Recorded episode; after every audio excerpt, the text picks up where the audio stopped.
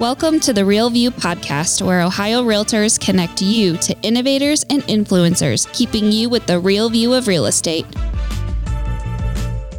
Whether you're a broker, agent, first time homebuyer, industry leader, or just happen to stumble upon our podcast today, you can expect to hear tips, tools, tricks, interesting information, and so much more from the experts in Ohio's real estate game.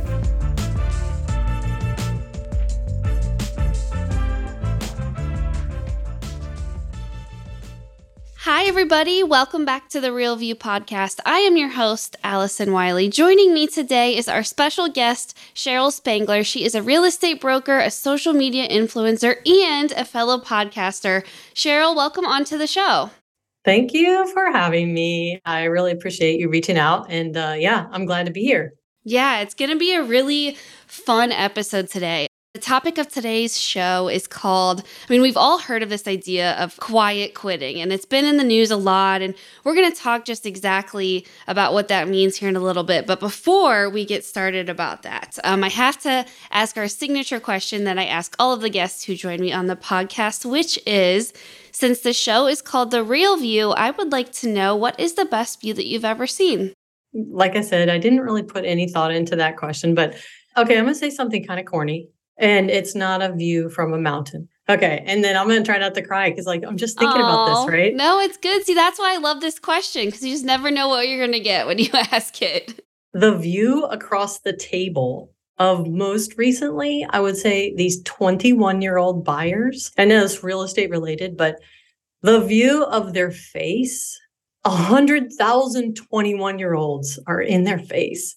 And it sounds so corny, but like my son bought a home last year and it was like they don't, they're not taken seriously. They don't realize that they can. I know, I know it's like home ownership is the dream. No, it's literally just like everything they ever tried right now in that moment is like they're proud of themselves. The view across the table of like 100,000 21 year olds in the eyes of one is amazing. I love okay, that. So we got to get back. We got to get back to fun stuff. no, I love that, and I think they're you're you're so right. I mean, that look on someone's face when they are achieving their dream. I know we say it's cliche or whatever, but just that knowing that you make someone's dream come true is a pretty amazing thing. And I know I bought my home when I was very young and I kind of experienced the same thing of like, oh, she's just 24 years old. What is she going to do, you know, with the home? But no, it's it's so true, and what a special moment that you get to give to somebody at such a young age. What an answer! That was very cool for not not giving too much thought into it. I love it. Thank you. So, Cheryl, I want to know a little bit more about you. Um, how did you get started in real estate? Did you always know that that was something that you wanted to do? And I want to hear a little bit about kind of what you do now and maybe a little bit about what your career uh, path has been like up until this point. Ooh, we only have 30 minutes. I know. No, I'm just kidding. it's like everything in one. Yeah. Uh, no.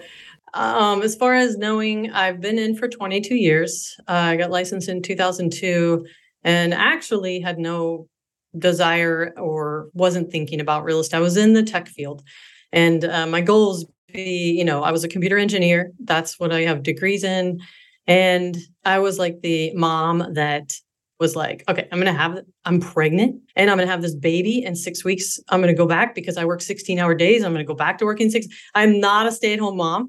and and this is so everything everything cliches happened to me but no i had my son six eight weeks early and literally from that moment i was like i can't go back to work i cannot go back to this it was silicon valley i was doing computer we were at we were working at an ipo my my husband and i at the time and i just couldn't go back so i basically took 13 months off we moved to virginia and during that 13 months we bought a home and in buying a home, the realtor who helped us buy must have really inspired me to think about that as a career option. And so, like 12 months later, I'm still thinking about what can I do that has no cap on income? What I make is really up to me. I can work or I can flexible schedule. Everything that you say real estate is, it uh, actually turns out to be the opposite. Yeah, right. and I said, I asked this agent who's still in the business today, could you meet with me and tell me a little bit about what you know what you do and all this stuff and she literally took 30 minutes somewhere i don't remember where and told me all the reasons why i should not become a real estate agent oh wow and how it is hard you may not have income one month you have to treat it like a business You have to answer your phone. She's saying all these things, which now I realize was probably maybe mistakes she made in the beginning or whatever. You know, you can't, you got to pay taxes. and I was like, either she's bitter or these things she's telling me are the reasons why everyone's failing. And so, because I know that if I do them, I will succeed, then I'm going to do it because I know 90% of the people won't. And that might sound like egotistical, but at the time I was just thinking, not everyone's being told this. And I guess, you know, we did become friends during the process. She told me every reason not to. I appreciated it. And I'm like, I appreciate it. Gail, if you hear this, Gail Jackson, but I'm going to do it anyway. Oh, shout out to Gail. That that's a pretty cool story. And the fact that like you kind of had that realization to say, you know, like, okay, what's really the truth here? Is this, you know, really what is unknown about this industry? And like how can you avoid that? I think that's that's really cool. Do you think that that kind of attributed to the success that you found was kind of going in knowing a little bit of what to expect and maybe, you know, what not not to expect at the same time? No, I mean it did give me determination to decide at that moment that that was actually was what I was going to do, and then I pursued the classes uh, because I was kind of debating at that point. But honestly, nothing can truly prepare you. It's either you have the willpower to stick it out and figure it out when everyone else is telling you a thousand things, or when even your spouse or significant other, whatever, is telling you to go get a real job, or you don't and that's why 80% do end up falling out after you know two years because you just you've got to get creative and not listen to everyone else. Being creative I, I, would say starting real estate in a i would say bad economy is probably the best thing for any real estate agent right now. Because I, I didn't close a deal for 13 months after i started after i got licensed and i was in that process where he's like uh you should get a real job right now. And i'm like what I haven't even closed the deal. exactly. Yeah. Yeah. There you go. To any potential, you know, listeners out there who are thinking about it, you know, might be a good time. Yeah. It forced me to market, to get to get out there to door knock, you know, some of the things you may not do now right now, but at the time what I was doing.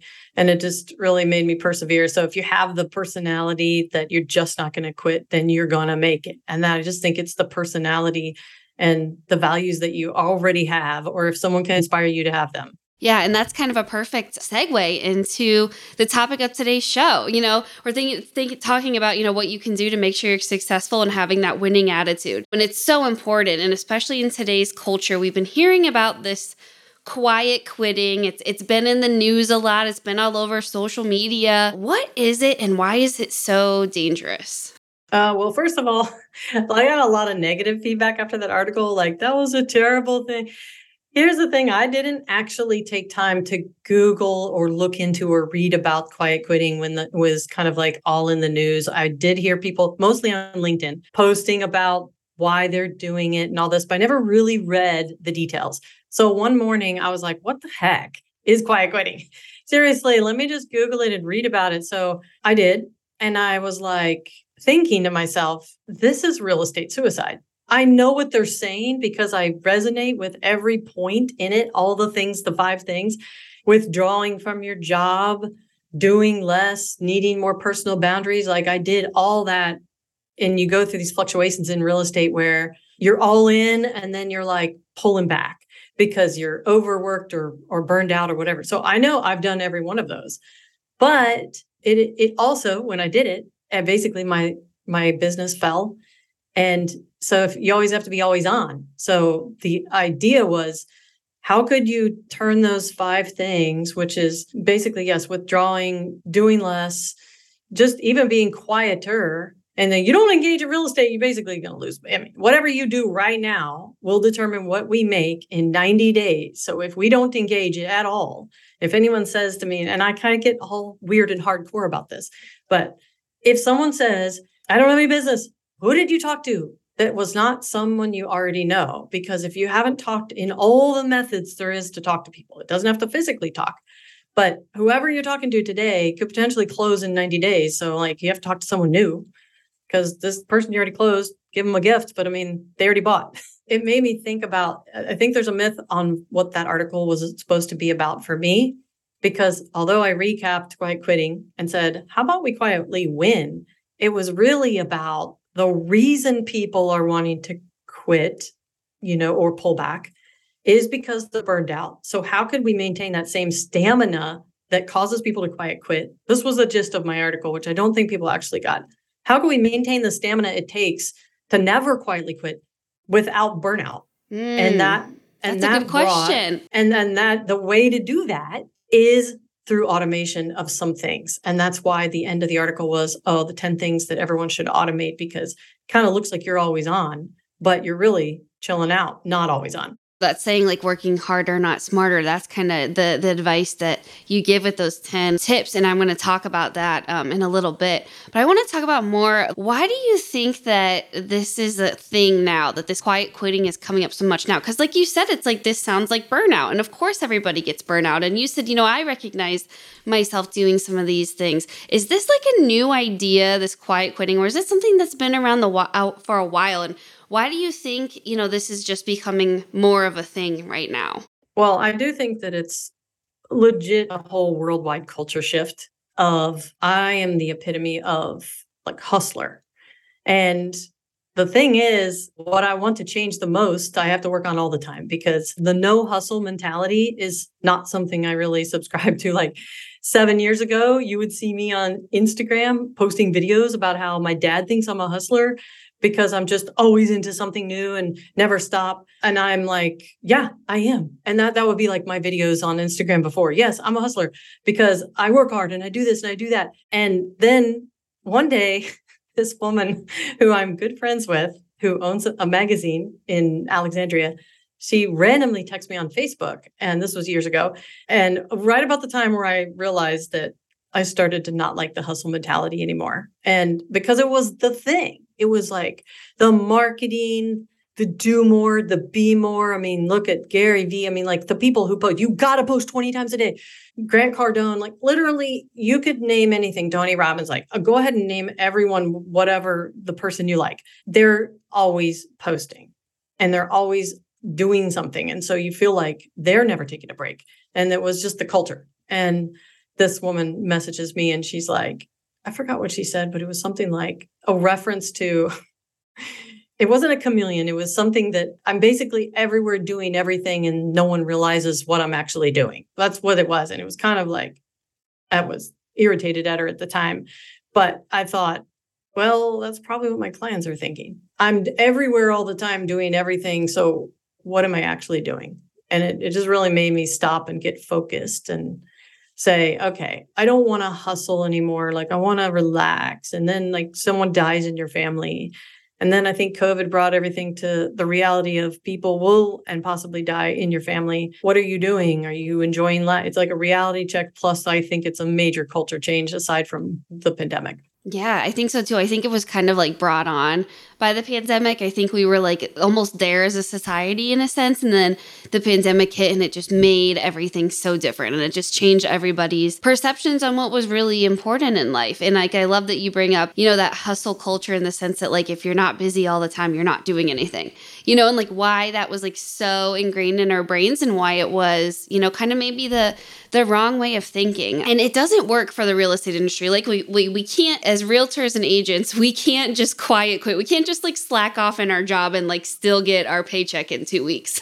you know what I mean? Talk a little bit about why this doesn't work for the real estate industry and why instead we have to focus um, on what you propose as quiet winning. And I think that's really cool. And I, and I want to hear more about that too. One feedback that I got actually after the article was that it was perceived as real estate agents inherently we have our signatures of our real estate email saying I mean, literally, some of them are longer than the entire long email. They're just like top producer, million dollar, blah, blah, blah, blah. And the guy thought it was like about quietly winning. Don't tell everyone that you're so great type oh. thing. That's not actually what it was. But okay, so the first thing on quietly quitting is just to, I would say, get your mind straight whatever it is that you want your world to be, whatever that is, the mindset. And that's like people always say that, but it is true. You can literally live in the same home with people possibly doing the same thing, even like if, let's say if you're married to another real estate agent or something like that. And one could be super successful and one could not be because whatever they're thinking, doubting, uh, living, lacking is basically what they're going to get. And I just think that quietly winning starts with quieting your mind. Even though I didn't really go into that, I do a lot of, I'd say, uh, meditation that's not normal, not sit around for 30 minutes and meditate, but just I have this particular song that I use, a Mozart song. And when I put it on, I immediately almost go into like levitation. Oh, that's, I love that. and it's just like if you can use one song or one thing to think about. But basically, yes, you do have to quiet your mind and journal because otherwise it's crazy. Follow up during the last 10 years of me getting out of hustle culture, I started a marketing company and just made myself learn the things that scared me, the things that I knew, like, I don't even know how to do this type thing. Automated marketing, automated emails, using Twilio, things that like are scare people that they're very complex if you've never messed with them and you're not technology savvy or whatever. You just the ability to automatically respond to people and really sit down and set those up. People hear about email campaigns every day, but they never actually set them up. I, you know, I hired a coach, paid a ton of money, just learn things over a period of years. But part of quiet winning is constantly responding and it's just follow up. Follow up that doesn't require your physical self to be doing it. You have to be doing something, follow up campaigns, text campaigns in general that's automated. That's the biggest thing of quietly winning. I'm actually doing a, a webinar for the Real Estate Resource Council. I'm probably saying that wrong, anyways. And we're I'm providing, I'd like to provide it to any listener on this podcast, which is some downloadable cheat sheet type tips on how to create an email campaign in like five minutes just stuff that no one really shows you, but they just tell you to sit down and write from the heart and have a conversation and write these campaigns. I just feel like, anyway, long story short, one of them, quietly winning, is campaigns. I would say another is using your voice to be known. One of the things I have started over a lot. I owned real estate brokerages with Exit Realty. I started my own independent brokerage I went into areas that people said, "Oh, you can't do that because you have to live there and grow up there, and they're established in like a hoity-toity area, right? You know, you just can't come in and decide you're going to be the number one agent." I'm like, I'm not saying I need to be the number one agent, but I need to take a fraction of your market share. So I basically will go into an area. I will identify what the realtors are doing the majority of, figure out what they're not doing, and do that. And one of those things is video. When I started in a, a waterfront area, Alexandria, everyone, yes, was like, well, you got, oh, you didn't grow up here. So if you didn't grow up here and you didn't live in these neighborhoods and you didn't own a piece of property, you cannot just come in here and just decide after 50 years of realtors struggling and working that you're going to be. And I'm like, yes, I can. All I got to do is figure out what you're scared to do and do it.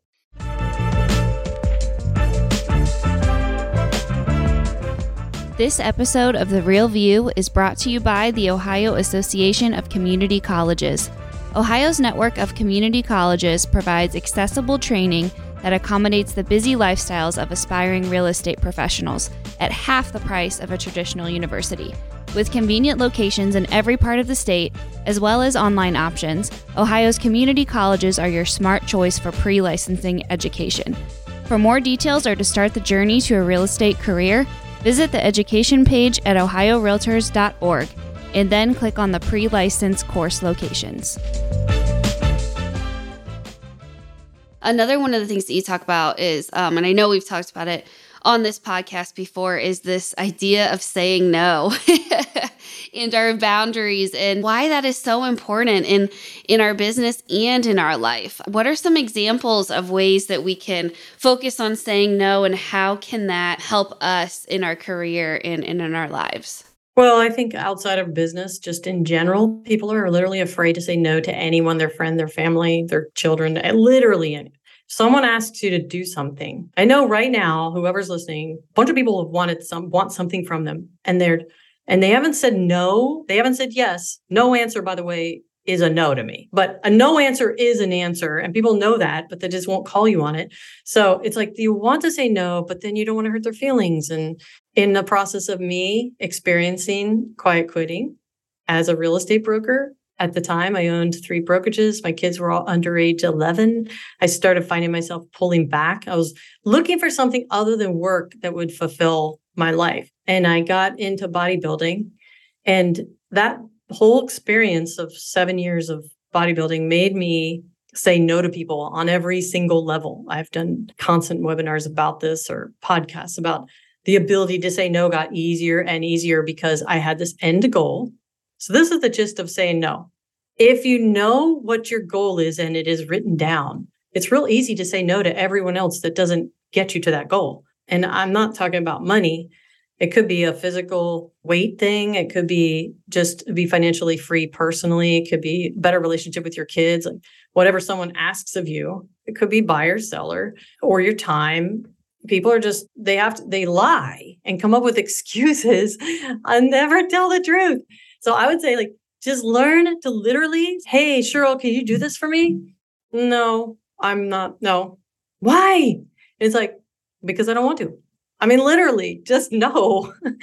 you know, my dad, can you, you want to come over and eat? What are you having? I don't put pork in my body. So no. And he just laughs because it's like, no excuse, just no. And that's okay, right? I think we have to get more comfortable with that just being okay and to not feel bad or guilty about it. Because that's the other thing, too. Like, we could say no. And then five minutes later, when you know something's happening that night and you're missing it, you're like, oh man, like, should I have done that? Should I have, like, just gone and sucked it up? You know, like, we think I know I do too when I say no to things I'm always like oh man should I have done you know like I think just like making that decision and then being okay with it and not beating ourselves up about it I think is important too I think with real estate, regarding real estate, I would say commission is the biggest thing because right now, of course, we're competing, we're getting less as a buyer agent, and people are saying, I mean, just did a listing appointment like a week and a half ago, and it was a big listing, and I knew I was competing.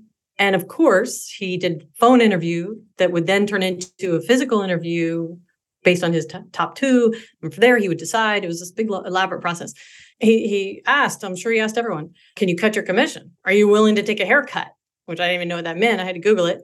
and, and I was like, my staple comment that I would recommend every real estate agent learn this sentence. If your real estate agent cannot negotiate their own commission, how are they going to negotiate the price of your home? Mm. Some people take that in a good way and some people don't.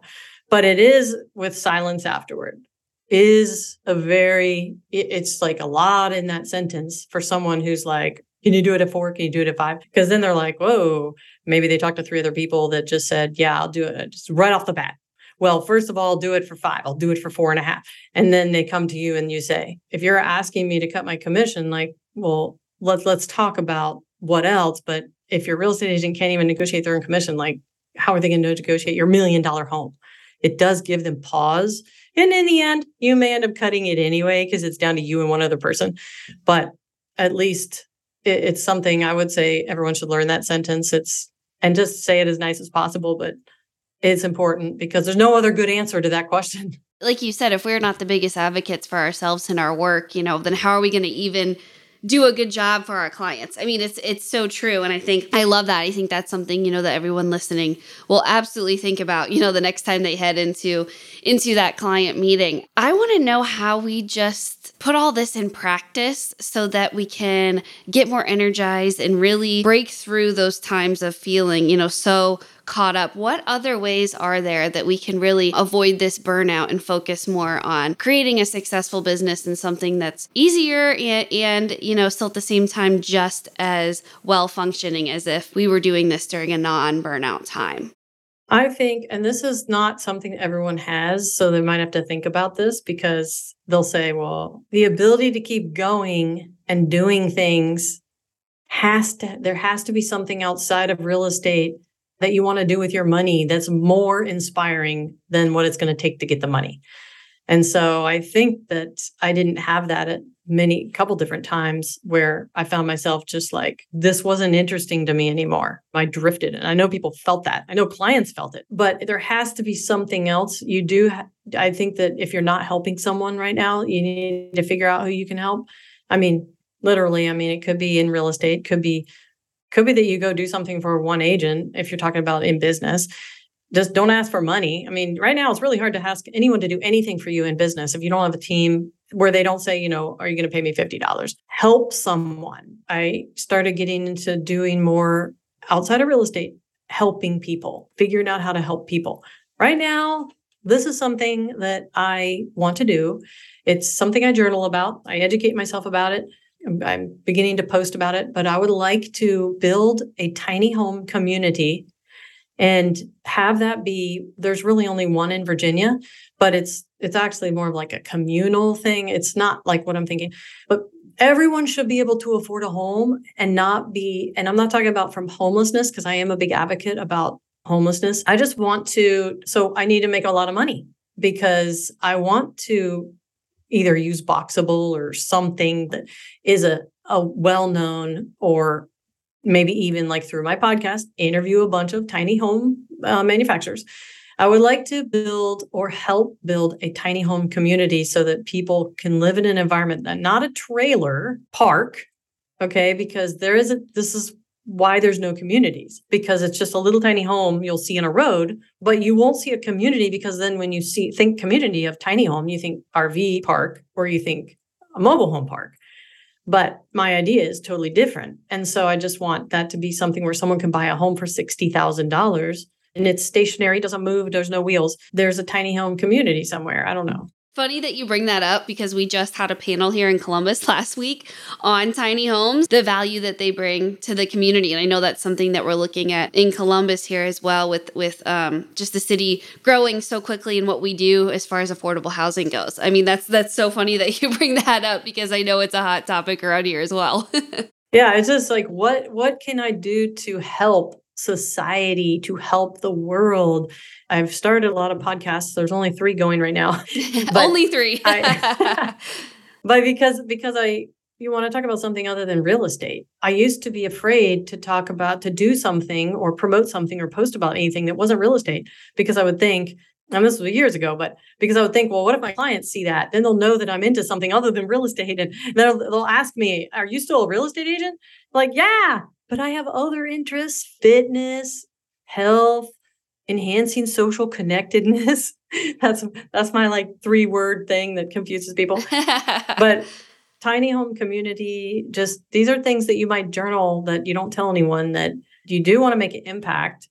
And it has to be something that drives you to want to work hard and not focus on the fact that buyer agent that you're working with or the listing agent didn't do their job so i had to make it up for them that was something i mentioned in the article. It's like so what? You had to do their job this time. But there's times that the other side is so great and you're like wow they're amazing. Finding ways to keep yourself motivated outside of your career i think is so important. You know we all are in real estate because we love you know a certain aspect of it but finding something outside of it that can keep you going on those tough days on those times when you have to pick up the slack for another agent that you're working on or something i think is so important and so key. Cheryl this is so fantastic um having you on today and talking about this idea of silent quitting versus silent winning and it's pretty catchy too like silent winning you know and i love that the example you gave of someone saying oh is that the you know realtor signature line with all the accolades. Like, no, this is ways that you can work better and smarter, not harder. And I think that that is so important. So, thank you so much for joining me today and for sharing these wonderful tips and advice on um, ways to avoid burnout and start silently winning.